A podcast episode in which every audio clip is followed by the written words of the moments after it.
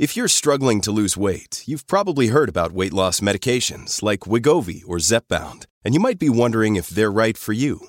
Meet PlushCare, a leading telehealth provider with doctors who are there for you day and night to partner with you in your weight loss journey. If you qualify, they can safely prescribe you medication from the comfort of your own home. To get started, visit plushcare.com slash weight loss. That's plushcare.com slash weight loss. plushcare.com slash weight loss. Cats at Night. Now, here's John Catsimatidis. Welcome back, and we got Dr. Peter Michalos, and uh, you know, you Peter, uh, Dr. Peter, you always give us revelations. What's going on in in our city, our state, our country, the world? What what what are the, today's revelations?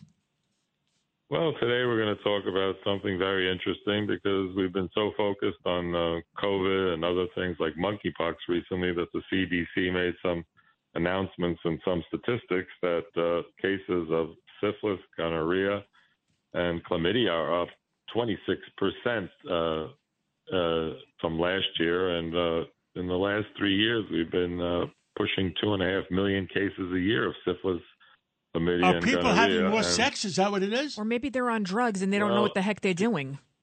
Well, we have less protection. And one of the things we talked about in the past, too, is when people were getting arrested in the old days on Rikers Island, you used to get intense screening of everything. But now with this uh, bail reform uh, is uncompassionate because these people aren't getting treated and screened. So that's one place where we're not doing a good job. And also in public education, we're great point. focusing on so many other things instead of uh, getting uh, education on avoiding sexually transmitted diseases, which can damage other things like future having the ability to have children and pelvic inflammatory disease and other diseases. And AIDS is even up 16%. So we thought that went away. And a lot of these things have treatment. It's just that we don't really have uh, enough uh, money being spent on that area of prevention and treatment.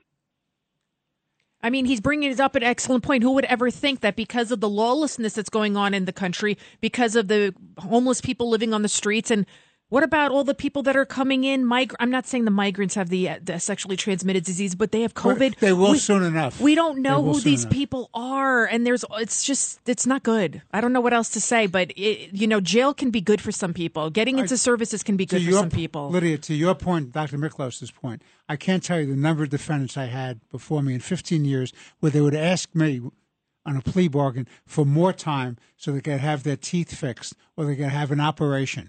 It was literally true. And I looked at him. I said, "Oh, if I give you another 60 days, will that do it?" He said, "Well, doctor," I, he says, "Judge, I probably need uh like at least at least six months. Can you sentence me to six months so I know I'll get all the treatment I needed?" And- that happened. and- People used to and- ask me- And Dr. Michalos, a lot of people that were diagnosed with monkeypox, they had an, another disease, right? They had HIV. So sometimes it's actually good when you when you go and get services.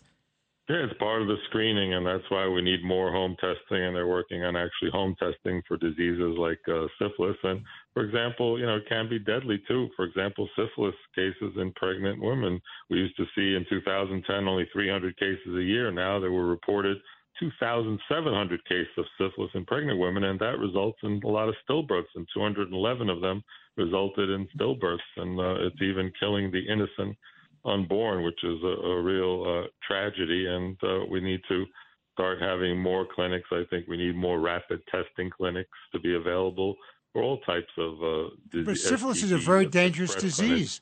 It's a very because it Yes, can it lead to can actually paralysis and then kill it could kill you, right? Brain disease. It can kill you. It can cause all kinds of uh, madness. It even affects the eyes. I've seen cases where it shows up in the eye as uveitis or inflammation, and sometimes can get diagnosed there. In, in medicine and ophthalmology, we see it. Chlamydia in the eye, you can see gonorrhea in the eye, and all these things are uh, bacterial infections, and when they're not treated. But the other scary thing is we're also seeing more resistant cases to organisms from uh, the the antibiotics we currently have don't work on all these things now. So I think we need more public education, more awareness, and also condom use has been uh, down among uh, young people. So I think that education is going to be very important, and I think more screening. Also, when you used to get married, if you remember, Judge, in the old days, you used to have to get That's exactly a, right. uh, syphilis test, That's exactly and then right. they got rid of that too. So uh, I, I think there should be before people get married, there should be also a, a, a test for uh, you know parenting and things like that in preparation and preparing people for life, plus a good uh, physical exam and some uh, lab work. Give us some, uh, doctor. Give us some other news other than uh, syphilis. give us some good news. Do we have any good news? No, the good the good news is that there's all kinds of tremendous new medicines coming out in the field of diabetes, hypertension, hyperlipidemia because of American innovation and because we have a free capitalistic society where people invest in new medicines and drugs and the rest of the world waits for us to innovate all these new different things. Uh, the other great news is there's going to be more new antiviral treatments, and antibody treatments for various diseases, and some of the uh, new technology for vaccines. We're going to start hearing about vaccines to help prevent things like pancreatic cancer. There's going to be breast cancer vaccines. Wow. And uh, we already have the vaccines that they have for HPV, and that prevents cases of cervical cancer for the human papillomavirus. So we're seeing a lot of progress, and there's a lot of uh, disease prevention that's happening too. And uh, one fellow even came in and uh, asked me, "What do you call uh, uh, what do you call VD of the nose?" And I said, "Well, I, I would call it sniffles." well, we need a little bit of humor. Thank you, Dr. Michalos. It's Cats at Night on the Red Apple Podcast Network.